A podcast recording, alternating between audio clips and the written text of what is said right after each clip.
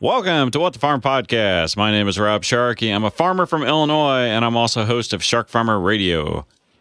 And I'm the other co host, Leslie Kelly, also known as the Bug Eater or High Heels and Canola Fields, a wife and a mother who lives and works in Saskatchewan. Yeah, let's hope no bugs fly into your throat today. The windows are closed. Okay. Have you guys had snow up there in Saskatchewan yet? No, but uh, in the mornings, I have to wear a bunny hug. All right. I don't like to hear that because I know our crops are nowhere near ready. So you keep that cold stuff No, up there, okay? Well, I'm going to try. Absolutely.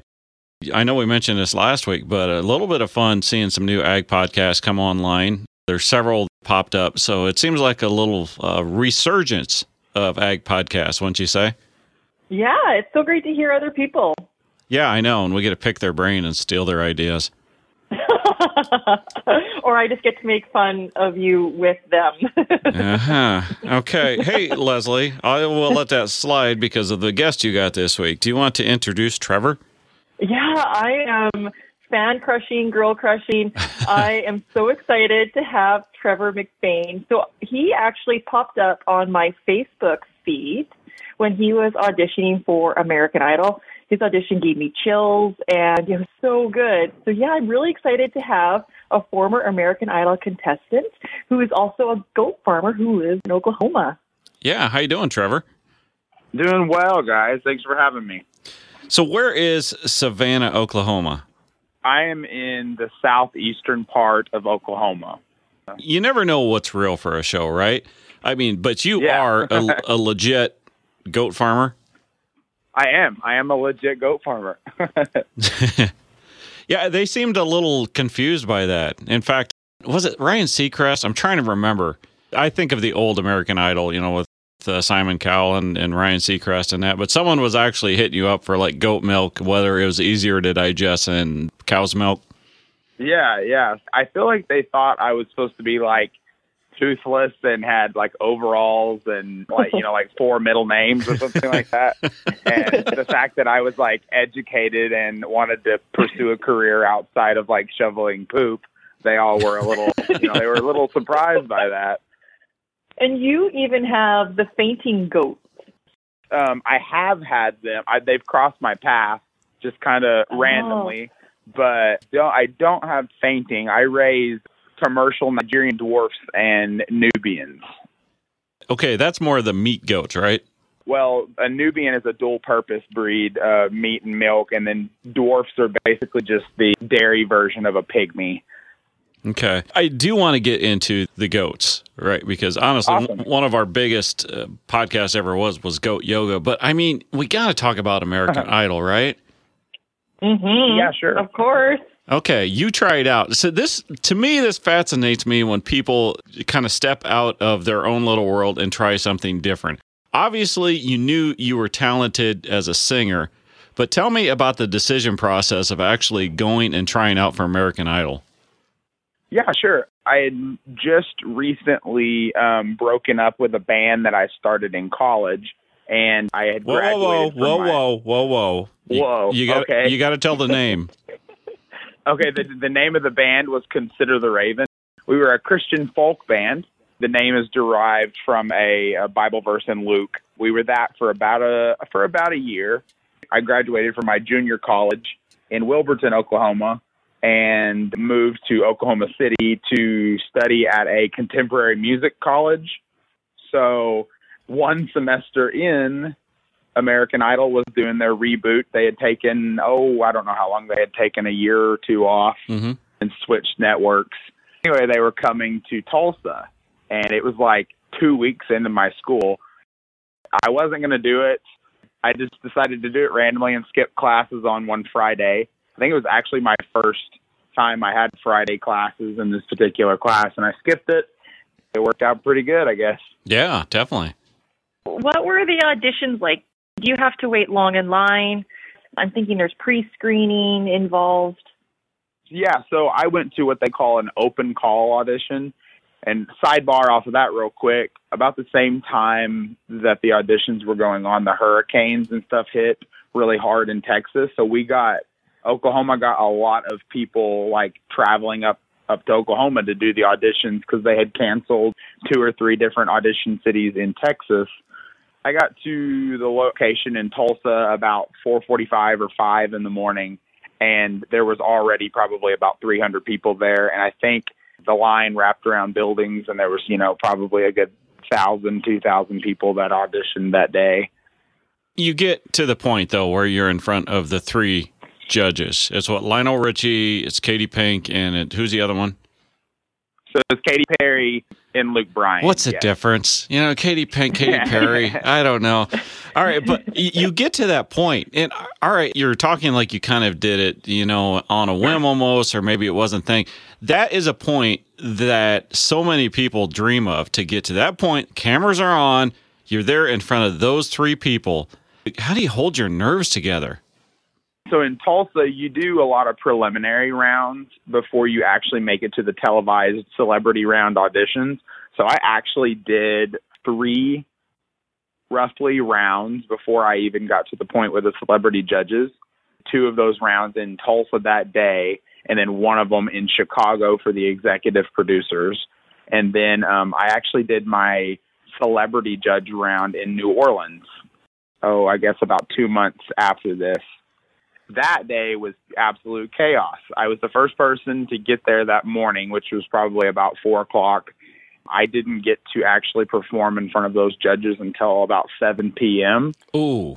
Oh, yeah. It was very, very rough. And those days are really busy, lots of interviews, lots of recording, lots of questionnaires. You're in front of a ton of different cameras.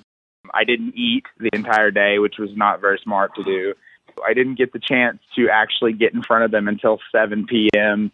They tried to get me in to be the last person to audition before the dinner break, and I didn't come back in until 7. Mm. So, but also, it worked out pretty good, I suppose.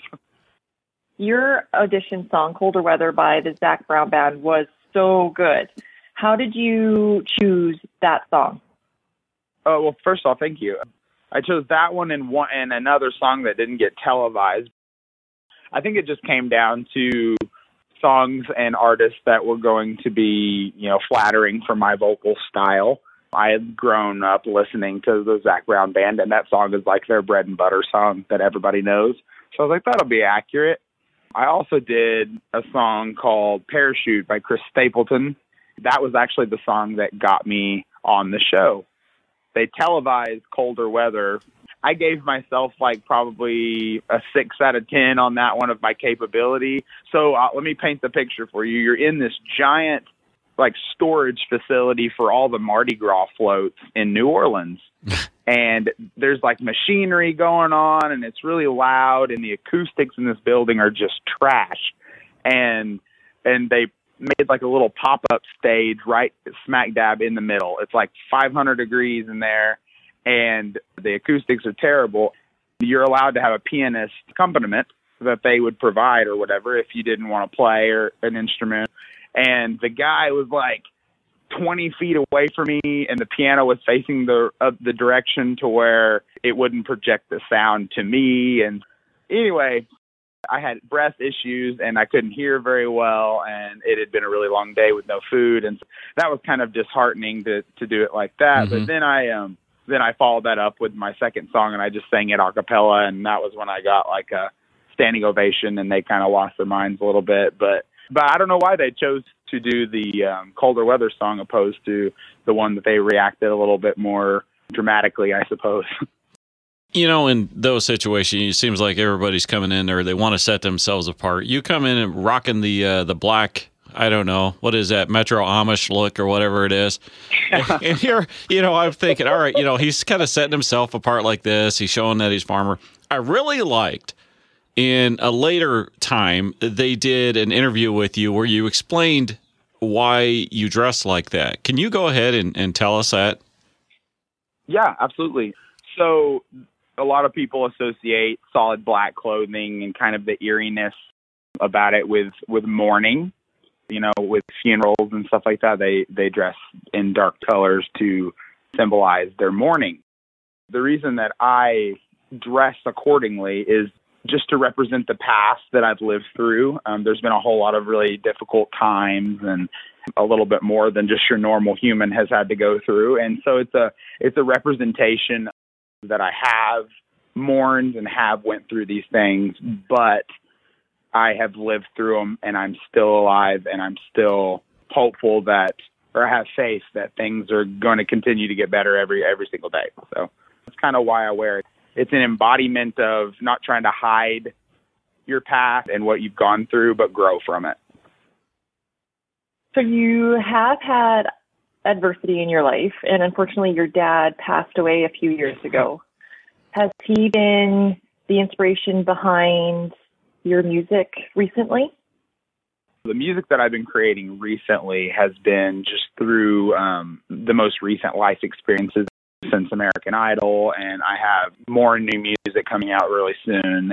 So yeah, I, I carry him, and I carry those things with me. I feel like he's always going to be a little bit of inspiration as far as my overall character with songwriting and with appearance and stuff like that. You know, you can't, you don't just shake that kind of stuff off, I guess.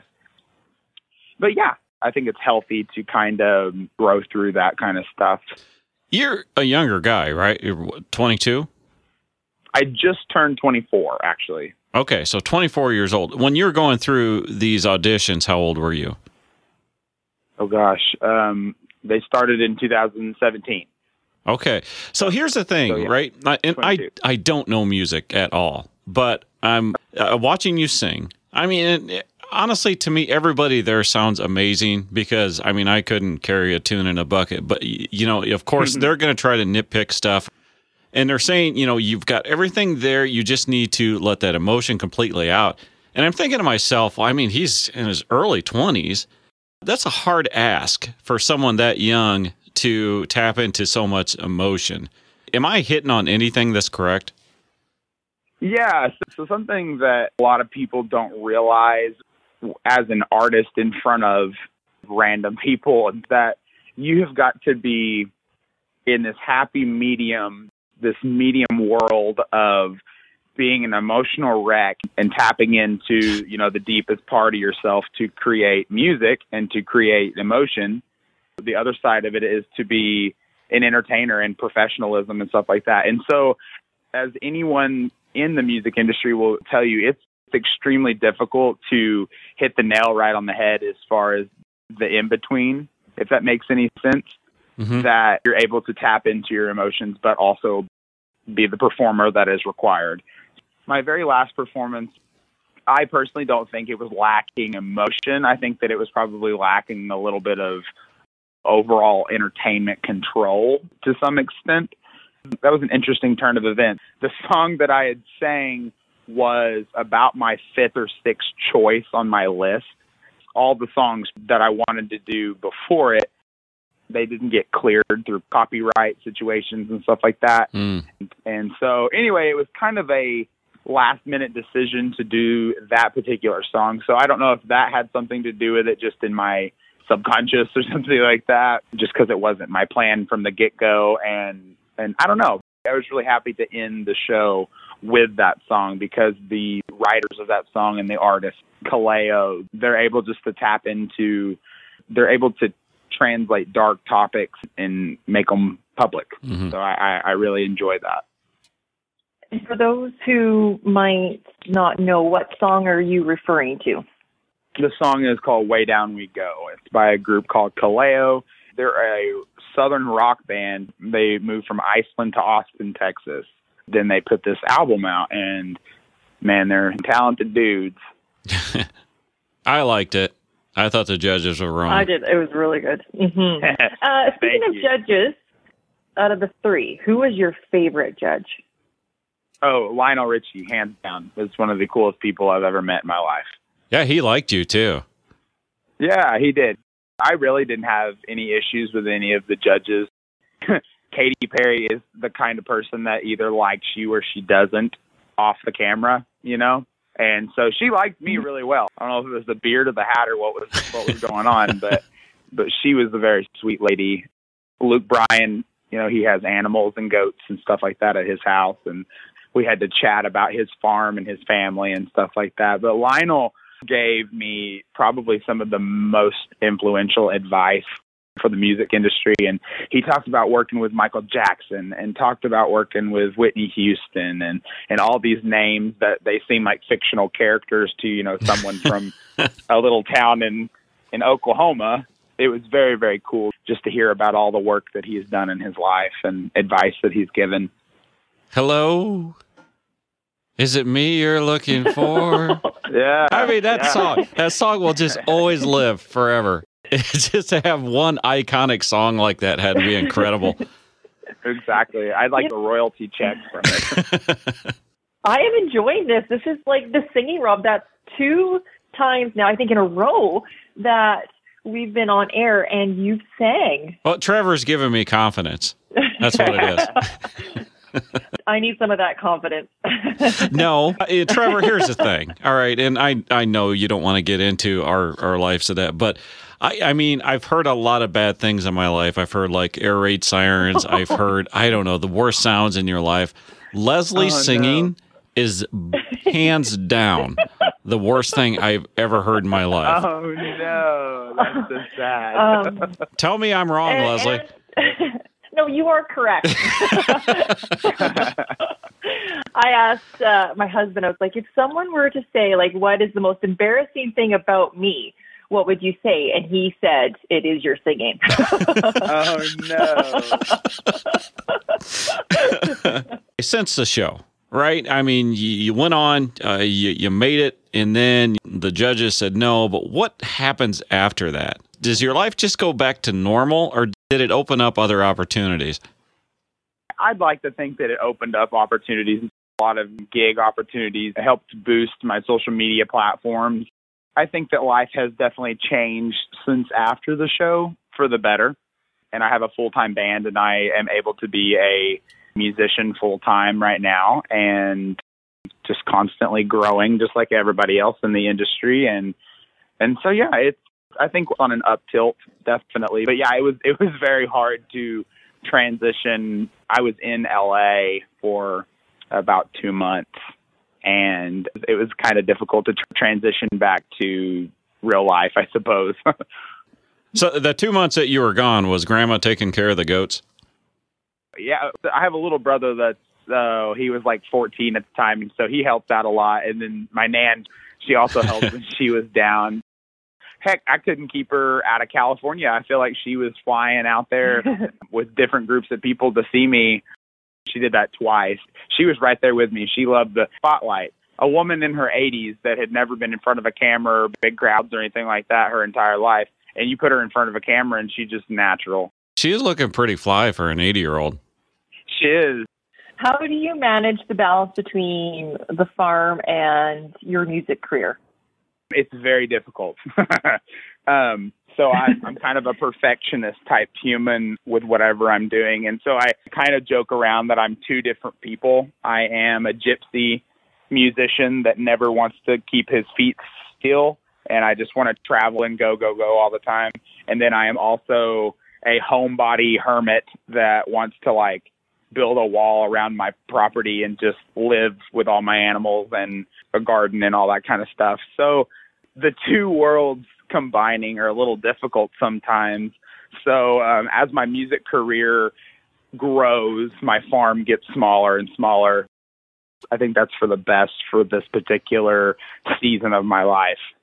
Yeah, have you seen the income levels of a farm? Yeah, if you can Oh do my that that singing thing, I I think that's probably a little more profitable. Yeah, hopefully that's that's the idea at some point. I just have someone at my door. Is it a stalker? You ever see that movie Taken, Trevor? This is what I feel like is Yeah. going to happen right now. Listen, can't listen to me it. very carefully, Leslie. You're going to be taken. Get under the bed. no, it was a food delivery and then they took it away. Oh, Oh man. run after him. I'll talk to Trevor. Well, I think okay. I think he's right across the street. Yeah, is it the Schwan's man? No, it's one of those fresh food that they come and they drop off and you make it. Yeah, here's the thing. Trevor has been on American Idol. He's gone out to California for Hollywood for two months and all this stuff. He has been at the epitome of professionalism in entertainment. And now he's doing our show where you're running after a guy selling turnips. She's left. No, I'm still here, Uh, but I didn't hear what you said. did, you, did you get him? That's I'm more concerned about now. I did. Okay. Oh, yes, that's me. It's riveting, isn't it, Trevor? So sorry. Love it. Yeah. Start acting mad. That'll really make her nervous. Yeah. So I don't know much about music, uh, and with being on the farm, what is your goal? How do you plan on being a musician full time, or like what is your goal with with both of them? so I'd say the goal is to just be able to make a living like everybody else and then be able to use my gifts as my job. I'm a man of faith and I believe that God gives us gifts and he sets our path for our lives and it's our choice to either follow the path that he's given or kind of go rogue and hope for the best kind of thing. So I, I have a philosophy of just kind of shut up and ride a little bit as far as where I'm being led, what I am doing. I honestly don't know what tomorrow brings ever. And so I just I just kind of wait and I um I've never been without food or resources and I have a great team around me. I have show opportunities all the time and things are working out really really well. I'm going to keep living exactly like that and hope for the best, I suppose. But you're to the point where people are coming up to you and they're saying, I mean, you're you're making a difference in my life. I, again, we're going back to, I mean, you're a young man from a farm in Oklahoma, and then you're mm-hmm. now to where people are coming up and saying that, you know, you're making a difference in my life. How do you adjust to that? I think that's maybe going back to more what Leslie's question was. How do you go from a goat farmer to now someone that is actually inspiring and helping people change their lives? honestly, it hasn't been that difficult. I think that my raising and stuff like that has made me a very humble individual. When I get these stories and stuff of my songs touching people or something that I've said at a gig or something, you know, touch somebody's lives for the better, it's overwhelming and it really humbles me that first off someone would take the time to actually listen to something that I have to say being, you know, a 24 year old. It's something I'm I, I feel like I'm naturally pretty good at. I've never really been someone that's been a bashful person. You know, I think that they were kind of expecting that, you know, just a guy from a farm in Oklahoma was going to be culture shocked really hard. I believe that I'm born to do what I'm doing, and so everything has came relatively smooth when it comes to the music. So I'm I'm grateful for that. You want to know my two cents on it? Give it to me. All right, you've got an incredible voice. You've got Thank a lot of talent, and uh, you deserve everything that's coming to you.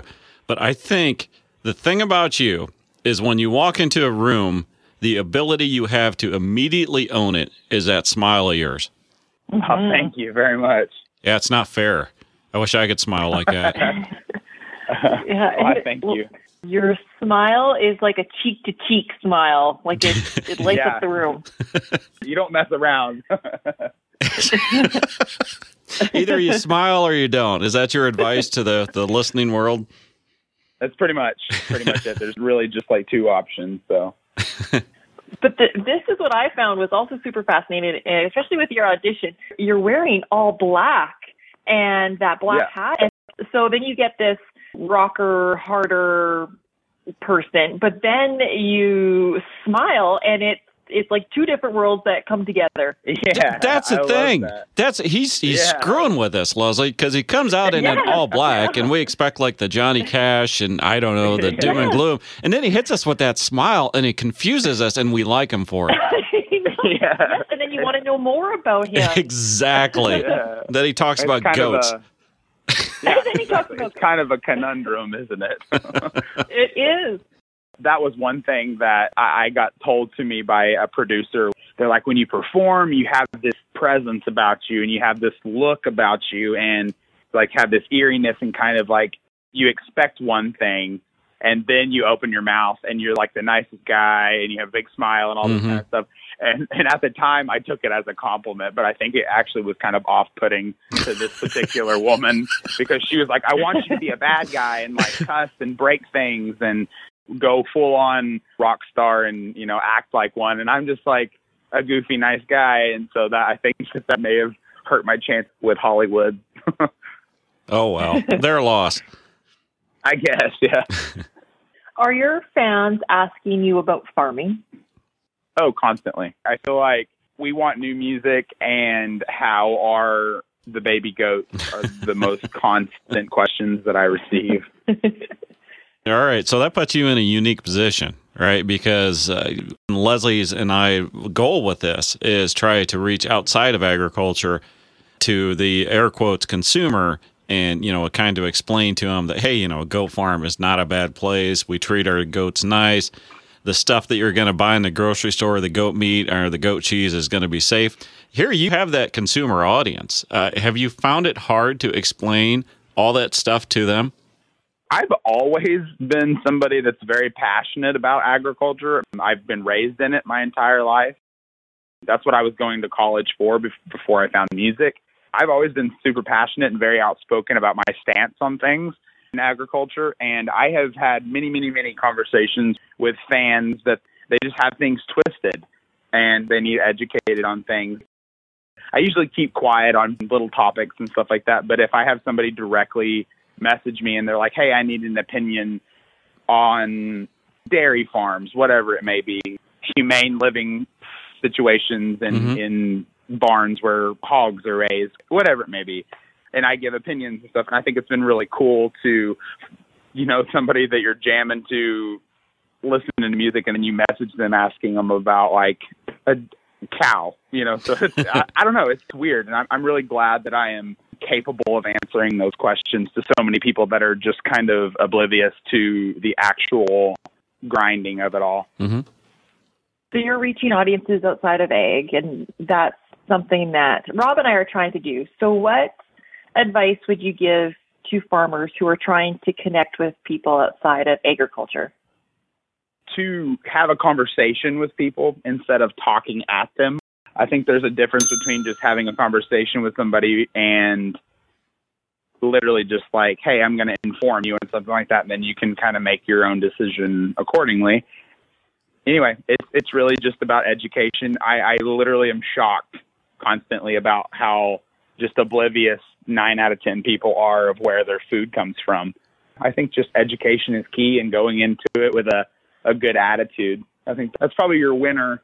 Leslie, did you catch when he was talking there? He's instead of like what I would say, right, growing up in all the mm-hmm. FFA and farm bureaus that people are idiots. He just said their opinions were twisted. I I picked up on that automatically. Yes, you're right. They- you know, it just obviously they just don't know. Yeah, it is. It's just an ignorance. Hmm. Like when you were growing up as little Trevor, I mean, were you guys farming then? Yeah, my papa, which is my grandpa, my nan's husband, literally from the time that I was walking, he had some animal in front of me. my parents, they really weren't involved in farming. And it was really my grandparents that encouraged it and supported it. And not that my parents didn't, but they they were the ones that constantly had cow or goat or chickens and ducks or whatever it may Mhm. be in front of me. And so yeah, that's kind of where it all stemmed from is from my papa putting basically any kind of animal that he can in front of me and and then I took the reins at some point. Okay, that shoots my theory because I was thinking, you know, maybe you came to it later and then you understood as someone that wasn't farming that it's maybe just not knowing stuff. But I guess in the grand scheme of things, you just prove that you're a better person than I am. Hey, Leslie, Leslie Kelly. yeah. All right, we've got Trevor on, right? I sang a little bit on this podcast. No, don't make me sing. Uh, yeah, honestly, I mean, you know, Trevor and I have been texting here during the interview, and he says it would really hurt my feelings if Leslie did not sing. Oh no. Oh, why? I'm all like hot now. Do you want all want to sing together? It may Sure. it may be I'm- delayed from Oklahoma. and Saskatchewan. Sidebar off that, I have friends in Canada that I've met from the show. There's a, a cattle vet named Cody Creelman. oh yeah, That I- former guest. Yeah, yeah.